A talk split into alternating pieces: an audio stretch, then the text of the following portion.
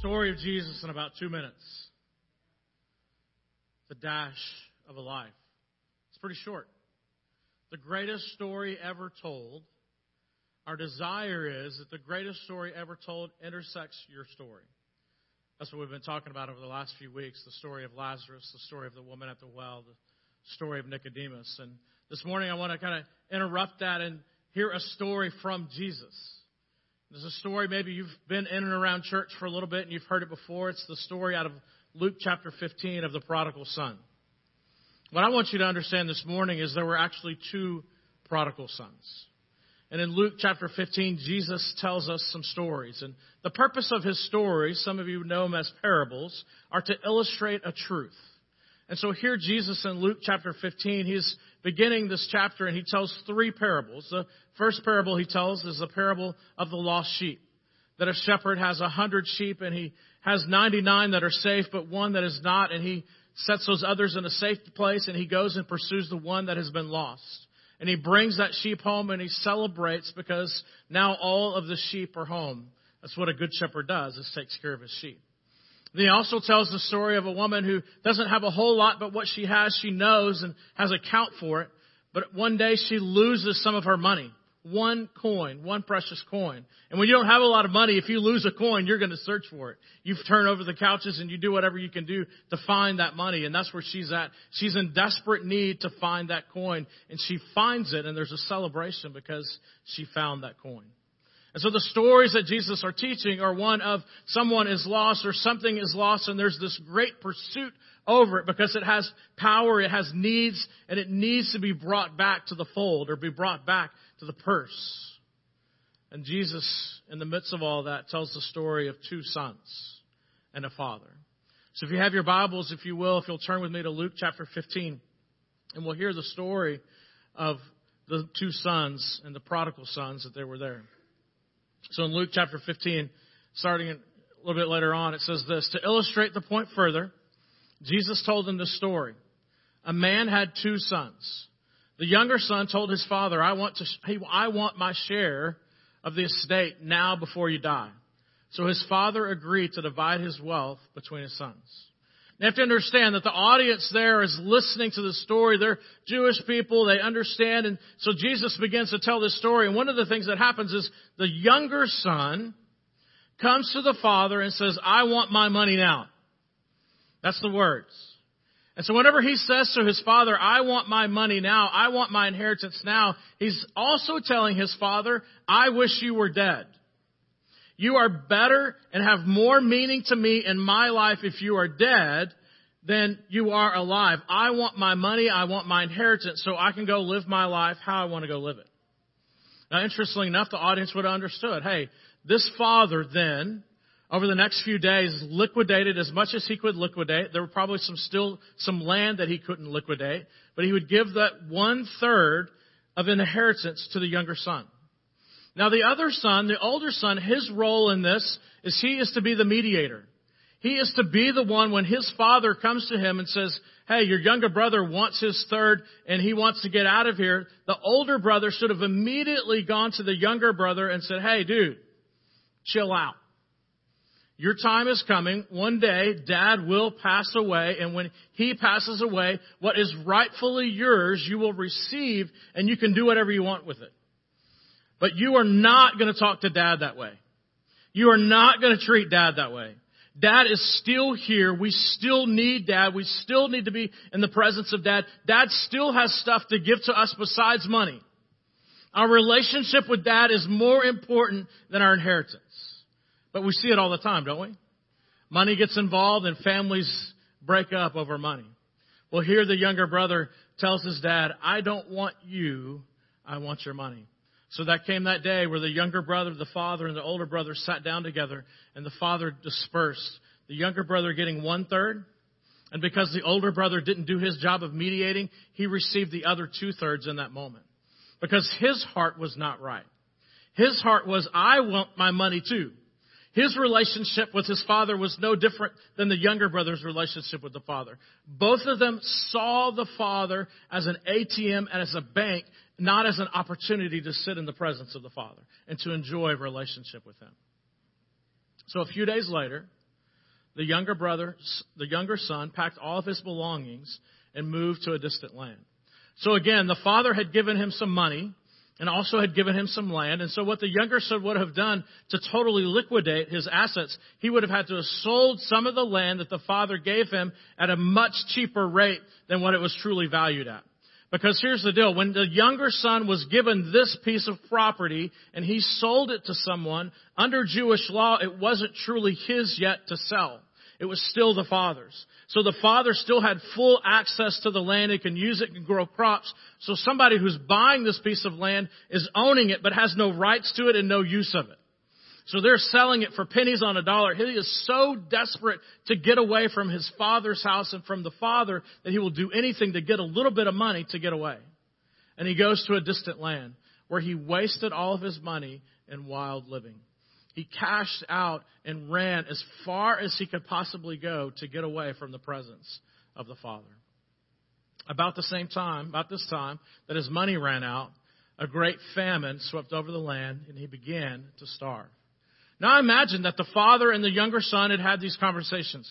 Hey son, every hundred dollars that you make, 10% goes to the church, 10% goes into savings, the other 80% you live off of. But he didn't live by this. He took the cash that he'd gotten and he was just spending it. Like there was no tomorrow. Like there was going to be at some point that there was money was making money. I don't know what. He was just spending it like he could. And then all of a sudden a famine came. Now here's what you need to understand is famine was not something that was uncommon in that day. He should have known, if he was wise and had listened to any of his father's counsel, he should have known that a famine is coming. It's not a matter of if, but a matter of when. Same is true in our life. There's going to be time where life gets difficult. It's not a matter of when, it's a matter of if. Are you prepared for it? And so here the younger son, instead of preparing, goes off and wastes it everyone was impacted by the famine. It was a devastating famine. Every single person was impacted by it. And he even got to the end of himself. He began to starve. There was no food. So what's he do? He begins to look for a job. And I'm pretty sure that's probably the father's wise counsel to him is listen, I've given you everything that's yours. Don't go and spend all of it. You need to go get a job. Put the money I've given you, put it in a savings account. Live wisely. But he goes as far from the Father's counsel as he can possibly go. So in the midst of the famine, he goes to one of the few people that the famine has not impacted, which tells us about the wealth of this person, of this farmer. He goes to the wealthy farmer and he requests a job. Now the farmer knew who this guy was. He saw him and he says, ah, this is a young Jewish kid. This kid this kid is a Jewish kid and he's in a far off distant land and he has come to me for a job and kind of in this world that I live in, here's what he does. He gives him a job and he sends him into the fields to feed the pigs. Now, if you know anything about Jewish people, they don't touch pigs. They don't eat pigs. They don't touch them. It's unclean. They get as far away from pigs. It is not a part of their life. And so he's telling him, he's sending him to the place. And so here Jesus in the story saying, listen, this guy is as low as he thinks he can possibly go. He's gone off to a distant land. He's spent all the money. He's a, one of the few people that has an ability to help me. He's given me a job, but he's sending me a place that I do not want to go to. This is contrary to what I was brought up in, and here I am. But guess what? That's not bottom. The young man became so hungry that even the, even the feed, it's literally pig feed. It was feed only good enough for pigs he was looking at that and he saw it and he wanted it. people would walk by and see him in need and still would not have mercy on him. He did not have anything. He was at the bottom of life. He once thought he had it all. Dad gave him everything. He goes to a distant land, and here he is now in the pig swine, in the pig feed, looking at all this, thinking, man, this is pig food. I don't even like pigs. I can't have pigs, and I want the pig food, and even that I cannot have. When he finally came to his senses, now, this idea of senses literally means that when he came to the end of himself and realized he needed his father's help, repentance. When he came to his senses, he said to himself, At home, even the hired servants have enough food to spare. And here I am dying of hunger. So, in his bottom place, in his place of desperation, at the place where he's at the end of himself, he comes to his senses the Father's wisdom, the Father's counsel, the Father's love, all the things that he'd experienced at home, now at the bottom, he longs for it and yearns for it. And he even says, I don't, I don't even, even the servants are taken care of better than I am right now. And so he longs for something that he once had, had once experienced. So what does he say to himself? I'll go home to my father and I'll say, Father, I've sinned against both heaven and you and I am no longer worthy to be called your son. Please take me in as a hired servant. And so he begins his journey. So he returned home to the father, and while he was still a long way off, his father saw him coming. Now think about this. At our house, when we know people are coming, we've invited them, right? And so when they know that they're coming, what do we do? We clean our house because we want you to think that we live that way all the time. We don't like unwelcome guests. All right? And so we clean our house and we prepare it. And so, you know, we do all those things. We vacuum, we do all that. Then we throw the stuff that you, we don't want you to see into a closet and we hide it there and keep it away. I know this because we do it. I go to your house and open up your closets and I find your stuff. But there's all this cleaning and you're doing it and you're, but you've invited and it's just occasionally. And even whenever you kind of know, hey, uh, we've invited them over. It's going to be six o'clock. We're kind of ready. Everything's kind of ready. The food's kind of prepared. We're waiting for them to bring whatever they're going to bring or whatever. And you kind of open up the blinds and you look out and you kind of wait and anticipate. I mean, you don't want to be real weird and like be on the porch waiting for them. I mean, you kind of maybe want to have the door open so the screen's there, but you're anticipating. You turn the porch light on you're ready for them. So when they come in, you're like, yeah, they're here. Think of this. From the day that the younger son left, every single day, it could have been weeks, it could have been months, it could have been years, we don't know. The father and his team cleaned the house and were prepared for the younger son to come home. Every single day, the dad would say to the mom, Hey, he's coming home today. Maybe today's the day. They would open up the blinds. They would open up the door. Father would sit on the porch anticipating that today is the day that the younger son would come to his senses and come home. That is the Father that loves us and that we have in God the Father. He has cleaned the house. He has fattened the calf. He is ready every single moment. He is not surprised by our return. He is waiting patiently for us to come to our senses. And at the moment that he sees us, what happens? He was still a long way off and the father sees him coming. And look at this. Filled with love and compassion, the father ran to his son, embraced him, and kissed him. He was stinky, y'all. He had been in a pigsty. He was nasty. He was stinky. The very clothes that he was left in, he didn't have any money. He's wearing those. He didn't have anything else. He'd lost his sandals. He's coming home and the father sees him a long way off. Mama, he's home and he takes off. The thing for us is we have to come to our senses and take the first step. The father knows it's going to happen. He knows that we're going to long for the things of home when we come to the end of ourselves and our wisdom and our resources. And that we're in the midst of stuff that we never thought that we would be in the midst of because we're better than that. We didn't come from that. And the whole time, Father's like, keep the house clean. Keep the, keep the stuff out. Get ready. Turn on the porch light. He's coming. And he sees him and he runs and he embraces him and he kisses him. And he didn't even wipe off the stench and the mud and the pig stuff. He says, This is my son. But we have to take the first step. We have to take the first step, but he's ready to run from us. Now imagine this entire time. The theologians tell us that it was a long ways away. It was days and days and days trip. So you imagine if you've ever been on a trip and it's quite a while, he's imagining and he's thinking to himself, what am I going to say to dad when I see him the first time? Dad, I don't have any money. I mean, he's thinking about all this different stuff. And so what is he thinking of? He's saying this over and over. Father, Dad, I've sinned against heaven and against you. In other words, Dad, I know I'm disappointing. I know I'm not who you thought I was going to be. I know you hoped for more. I know when mommy and dad, when mom and you had me and you were, you got the little pictures of me and you were dreaming over me and you were praying over me. This is not what you dreamed and prayed about. But dad, I'm home. And I'm no longer worthy to be called your son. but I'm home. But his father said to the servants, What do you say? Get my finest robe. Which means go into my closet and to get my best suit and put it on my son. The one that I wear when I'm going somewhere important, when people, when people need to know that this is the finest thing that I've got, you put that on my son so that now when people see him, they identify him with me. Cover over the stench. Just put his, my stuff over him. I want him to know and others to know he is mine and I am his.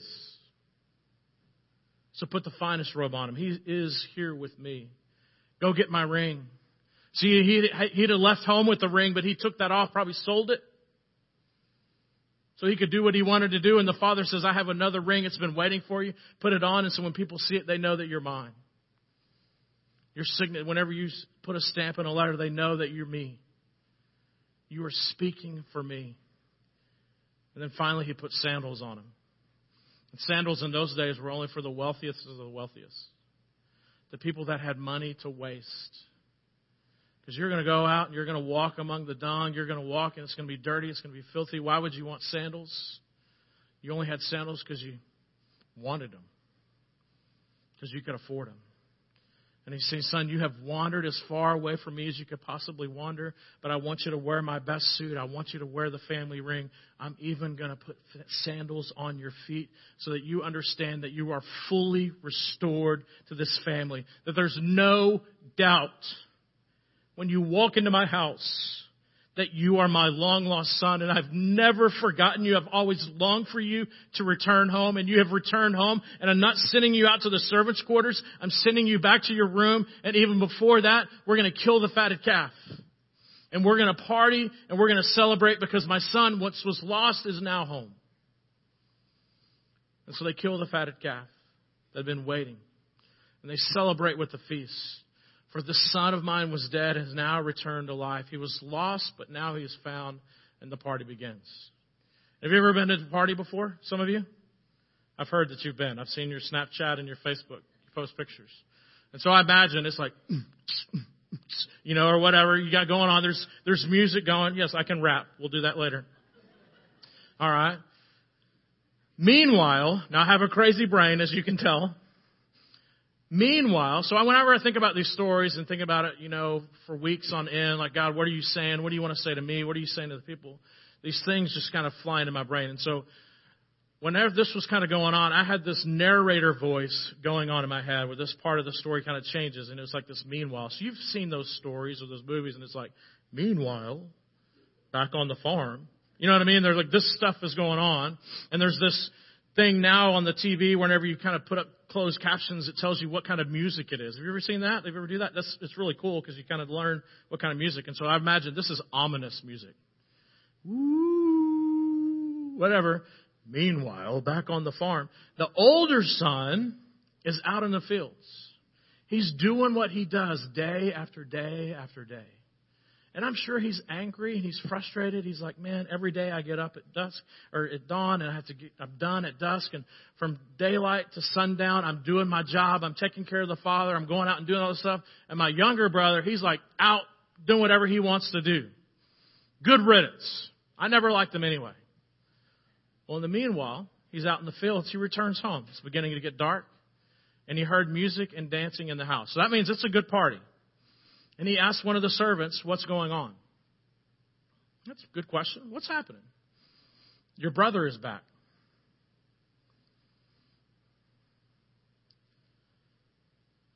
Imagine what he's thinking. He's hearing a party. He's hearing all this stuff going on. He's been out in the fields. He's tired. He's angry. He's frustrated.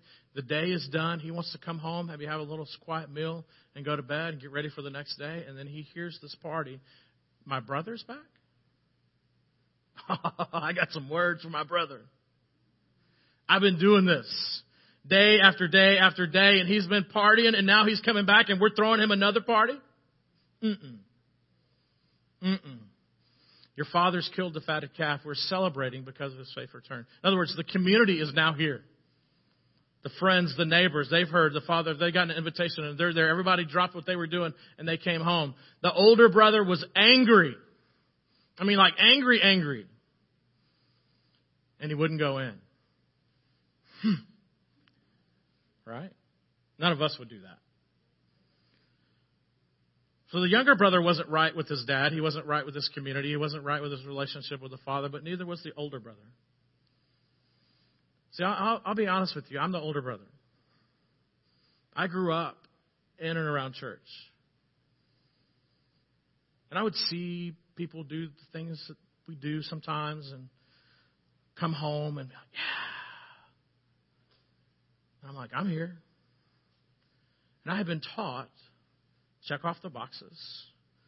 Here's the things you do. Here's the things you don't do. And if you do and don't do and you walk this path, there'll be pats on the back.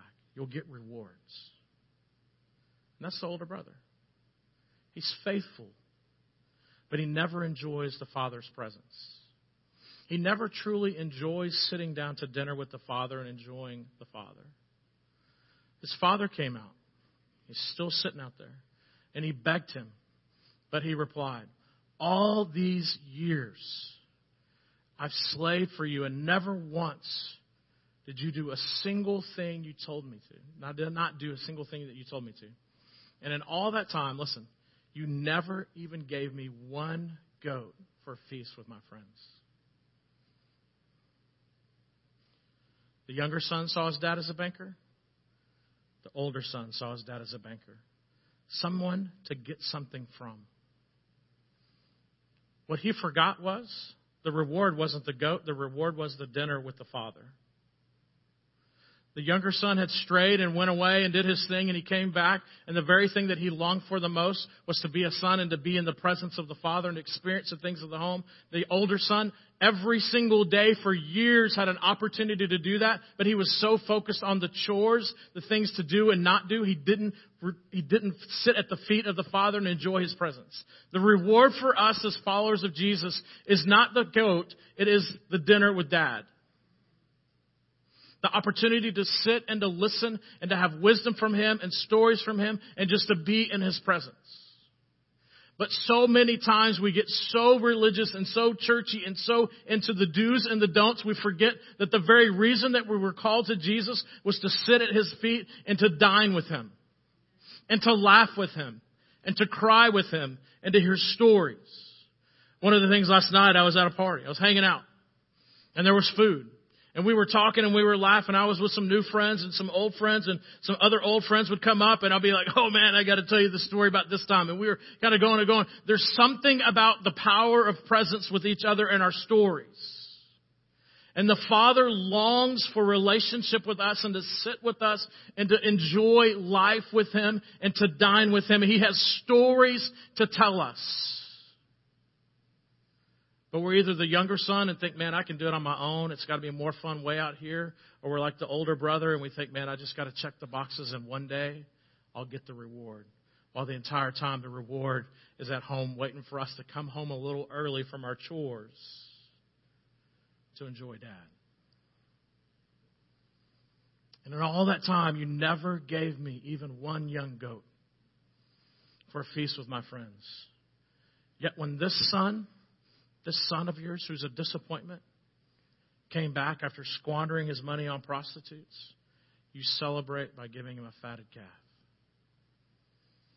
And his father said to him, Look, dear son, you have stayed with me. You've always stayed by me. And everything I have is yours. He's been in the house the whole time. All he had to do was to ask. We had to celebrate this happy day. For your brother was dead and has come back to life. He was once lost, but now he is found. Which one are you? Are you the younger brother who's looked at the father and said, Listen, I've heard a little bit of this, a little bit of that. I, I'm going to go do it on my own. And so you've squandered, you've gone off and done your own stuff, and so you're in the lowliest of lowliest, just in the pig swine, and you're thinking, man, I have come to the end of myself. I've tried all my, I don't know how, even how to get out of here. I've got to go home and beg dad to not even be a brother or a son, but to just be a slave and to receive some of the scraps off of his table. Is that you? Or are you a little bit more like me? You've been checking off the boxes. And you know the rules, you know the regulations, you know the right words, you know what it means to be religious, you know enough Christian stuff, but you forego that for sitting in the presence of the Father. My prayer is that each one of us, we're both in this room, all of us would experience what it means to sit at the table with God and to enjoy the party but more importantly, to enjoy the presence of Him and what He has to offer us. That's our great reward. Let's pray together.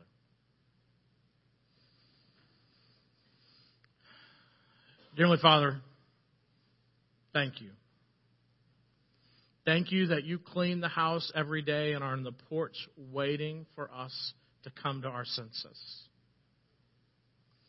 Father, thank you that every single day that we're out checking the boxes, that you're waiting for us to come home early to enjoy your presence. Father, your inheritance is ours. It's just a matter of what we're going to do with it. Are we going to squander it? Are we going to kind of save it and never enjoy you?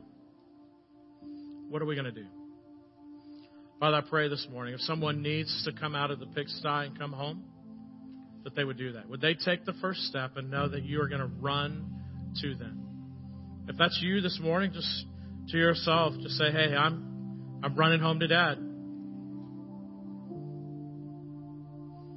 And just imagine him tearing out off of that porch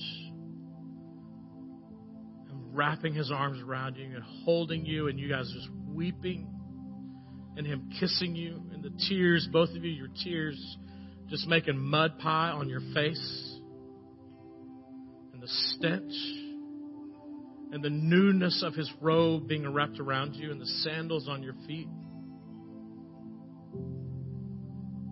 And coming into home with Him, and Him announcing,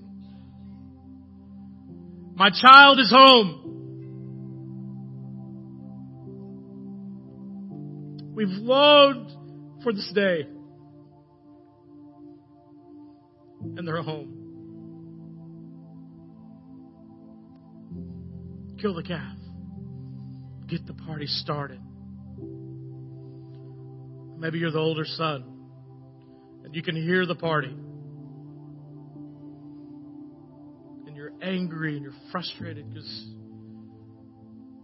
you want that too. Come home early. Hear the music. Join in the party. Wrap your arms around your dad. Wrap your arms around your brother and say, We will dine together. That is what church looks like. Imperfect people gathered around the dining table in the presence of a Father who offers us what we do not deserve. It's in your Son's name that we pray. Amen.